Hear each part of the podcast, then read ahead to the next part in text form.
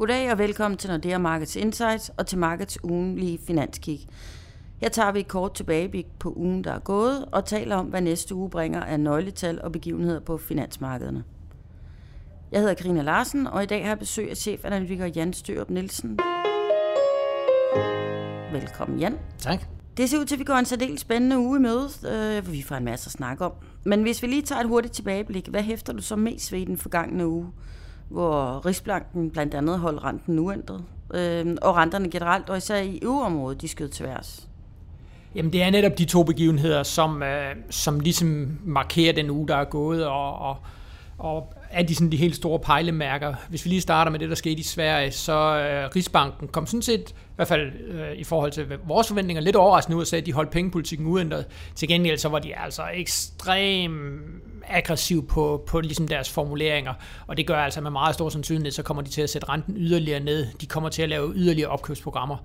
Øh, og det var altså virkelig øh, gift for den svenske krone. Den svenske krone blevet svækket rigtig, rigtig meget, så vi er nede helt ned omkring 75 øre over for danske kroner. Laveste niveau i, mere end 6 år. Og et eller andet sted er det jo fuldstændig paradoxalt. Altså Sverige, der om nogen har en stærk økonomi, som jo altid bliver fremhævet i Norden, som, som se hvad de gør i Sverige, ja. hvor, hvor stærk en økonomi de har. Og alligevel så ligger de nu her, jamen hvis vi får ret, så kommer de ned på en rente på minus 0,6 procent okay. og et stort opkøbsprogram. Men det er fordi, de, de kan ikke få inflation, og mm. de er lidt fanget i den her lidt forbandede situation, at de har en centralbank, der har lovet at have en inflation på 2%, og den ligger altså og roder rundt øh, ned omkring 0. Øhm, og det eneste våben, de rigtig har, det er det her med at blive ved med at sætte renten ned, yderligere opkøb. Øh, og, altså, vi mener dybest set ikke, det virker, og hvis vi skal være helt ærlige, så mener vi faktisk også, at det er en forfejlet politik, men altså, det er det, de fører lige nu, og det gør altså virkelig, at den svenske krone får mm. nogle, nogle gevaldige tæsk. Øh, ja, for der er jo nogen, der også begynder at tale om boligboble. Ja, men, og, fordi de her ekstremt lave renter, og altså, når der er så meget gang på arbejdsmarkedet, så meget gang i underliggende økonomi, så skaber det jo bobler. Mm. Boligmarkedet er et, er et, uh, fint eksempel på det. Det er jo faktisk lidt det samme, som Nationalbanken frygter kommer til at ske herhjemme. Det her med, hvis renten i en for lang periode bliver bliver øh, meget lav, jamen så kan det skabe øh, boligbobler. Det er, jo, det, det er jo deres helt store frygt for, ja. for dansk økonomi, og der må vi bare sige, der er Sverige jo langt foran. Altså det eneste, man kan sige, det er, at hvis man står og skal vælge vinterferie, jamen, så er Sverige jo lige pludselig et fantastisk øh, sted at tage hen. Altså det er virkelig, det er virkelig billigt at tage det op nu med, med så, øh, så lav en svensk krone. Mm-hmm. Og så i den anden ende af skalaen? Ja, så har vi jo faktisk set, at, øh, at renterne er begyndt at stige. Ja. Øhm, hvis vi bare tager den 10-årige danske statsrente, en fordobling, øh, siden vi øh, mødte ind på arbejde mandag morgen. Øh, og det er jo selvfølgelig nemt at snakke om en fordobling, når vi er nede på de her ekstremt lave ja. niveauer. Men altså, den lå sådan og var på omkring øh, de her 0,15 procent, den 10-årige dansk statsrente i mandags, og, og nu her, der, der, der ligger vi op omkring de 0,30.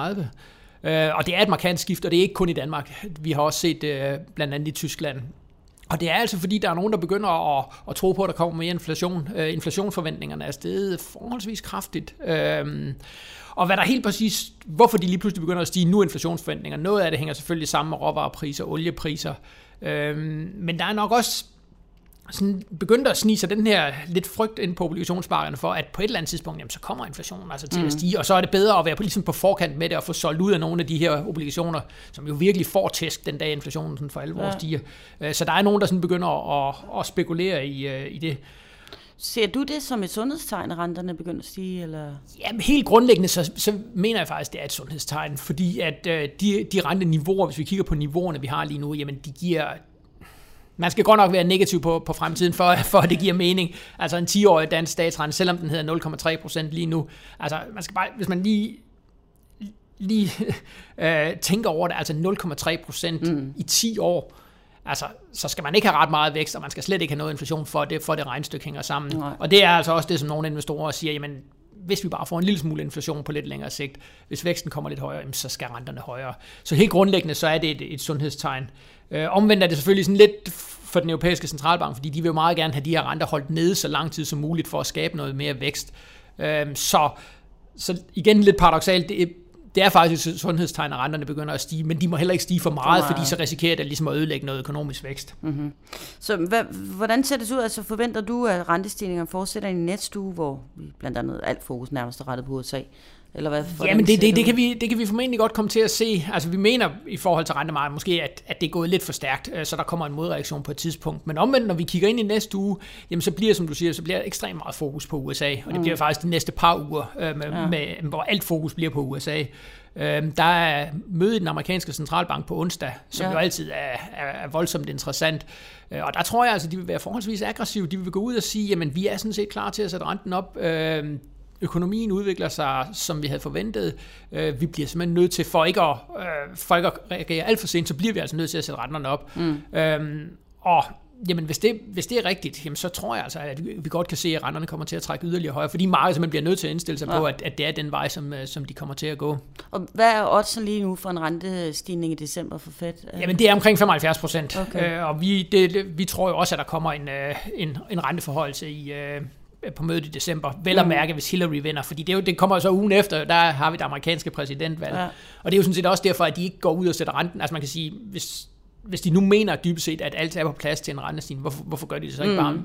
Men der er det altså, de, de vil meget nødigt ligesom blive indblandet i den amerikanske præsidentvalgkampagne. Øh, og derfor vil det være mener vi i hvert fald, og det, øh, det er også vores forventning, at vi tror ikke, at de har lyst til ugen før et amerikansk præsidentvalg ligesom at gå ud og sætte renten op, fordi så vil de lynhurtigt blive skudt i skoene, at de har nogle politiske motiver mm. bagved, og så er, det, så er det et eller andet sted bedre for dem at vente. Mm. Men altså, hvis nu, som meningsmålinger meget klart tyder på, hvis nu Hillary vinder, øh, der øh, øh den 8. præsidentvalg, jamen, så, så er alt sådan set øh, på plads til, at de kan sætte renten op i december. Mm. Øhm, og Altså som du sagde, der er 75% sandsynlighed indpriset lige nu. Den tror vi jo så kommer, kommer højere.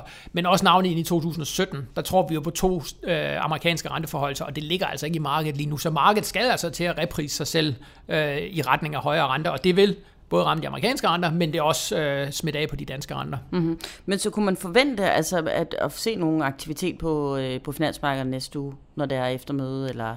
Ja, jeg tror stadigvæk, at finansmarkederne vil blive endnu mere overbevist om, at, at renteforholdelsen kommer, så du ligesom den vej rundt vil, øh, vil, vil ligesom trække renterne højere. Mm-hmm. I forhold til aktiemarkederne, der er det jo sådan lidt, fordi på den ene side kan man sige, der er det jo ikke normalt så godt for aktiemarkederne, at, at renterne stiger. Omvendt har vi også set, at ligesom vi snakkede om tidligere, at aktiemarkedet også ser det her som et sundhedstegn, ja. og ligesom vælger den positive version af det. Øhm, men det er helt sikkert, at, at, at mødet på onsdag vil blive fuldt med meget stor mm. opmærksomhed, fordi det er det sidste, det sidste rentemøde, inden at de formentlig rent faktisk øh, ændrer på renten i, ja. øh, i december. Okay. Men vi har også et par andre interessante ting på tapetet for USA i, i næste uge. Ja, den helt store begivenhed ud over Fed-mødet, det bliver øh, på, om, på fredag, hvor vi får den amerikanske beskæftigelsesrapport. Øh, og, og det er jo den her det her kongetal øh, i forhold til nøgletallene, det er nok det vigtigste nøgletal, vi overhovedet har. Øh, og der regner vi altså med, at amerikansk arbejdsmarked igen vil vise, at, at det, det går ganske fornuftigt derovre. Vi tror på en beskæftigelsesvækst omkring 175.000. Øhm, og det vil ligesom igen, ligesom også øh, det, der kommer til at ske på Fed-mødet, ligesom understrege, det her med, jamen, der er plads til, at den mm. amerikanske centralbank kan sætte renten op. Øhm, fordi arbejdsmarkedet er så stærkt, som, som det er lige nu i USA. Ja. Så det, det, det er et ekstremt vigtigt nøgletal, der kommer på fredag. Mm. Og så har vi også noget tirsdag og torsdag. Ja, der får vi ISM-tallene, øh, erhvervstillidstallene for, øh, for jamen, både fremstillingssektoren og servicesektoren i USA. Og, og igen, jamen, her på det seneste har vi ligesom set, at de er blevet bedre. Der var jo en periode, hvor, hvor ISM-tallene var lidt skidte, mm. hvor, hvor der var noget frygt for, at den amerikanske økonomi allerede måske var på vej ind i recession. Og der må vi bare sige, med de sidste tal, vi har fået, jamen der er, der er den frygt ligesom blevet aflivet.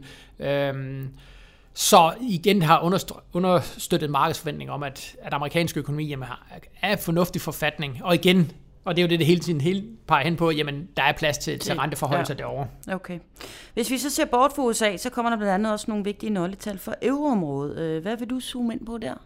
Jamen det bliver mandag, der bliver den store dag ja. i euroområdet. Vi får BNP-tal for tredje kvartal for euroområdet, og vi får også inflationstal for euroområdet. Og det, der bliver interessant, øh, det bliver navnlig inflationstallene, fordi de begynder altså nu at, at trække højere øh, på grund af olieprisen. Hvis, øh, hvis vi spoler tiden et år tilbage, så var det øh, hen i slut efteråret, at, at olieprisen sådan for alvor begyndte øh, at, at falde. Og det vil sige, nu, nu nu begynder det at komme ud af inflationstallene, så inflationen kommer til at stige øh, over de næste par mm-hmm. måneder, og det begynder altså med, med de tal, som vi får på mandag. Ja. Så vi vil formentlig se, at øh, jamen, euroområdet i tredje kvartal har klaret sig sådan rimelig fornuftigt, som, som de også har gjort tidligere, og at inflationen begynder at stige. Okay. Øh, og det er klart, det er, jo, det er jo igen noget, som ligesom understøtter, altså hvis vi kigger på de nøgletal, vi får ud fra euroområdet, øh, øh, jamen, så er de altså blevet en smule bedre, og det, og det tror jeg faktisk også vil vise sig i de tal, vi får på mandag. Okay, men vil de tal, vi så får, øh, vil det give en tydeligere indikation af, hvad ECB gør på den pengepolitiske front? Altså om opkøbsprogrammet vil fortsætte, eller hvad?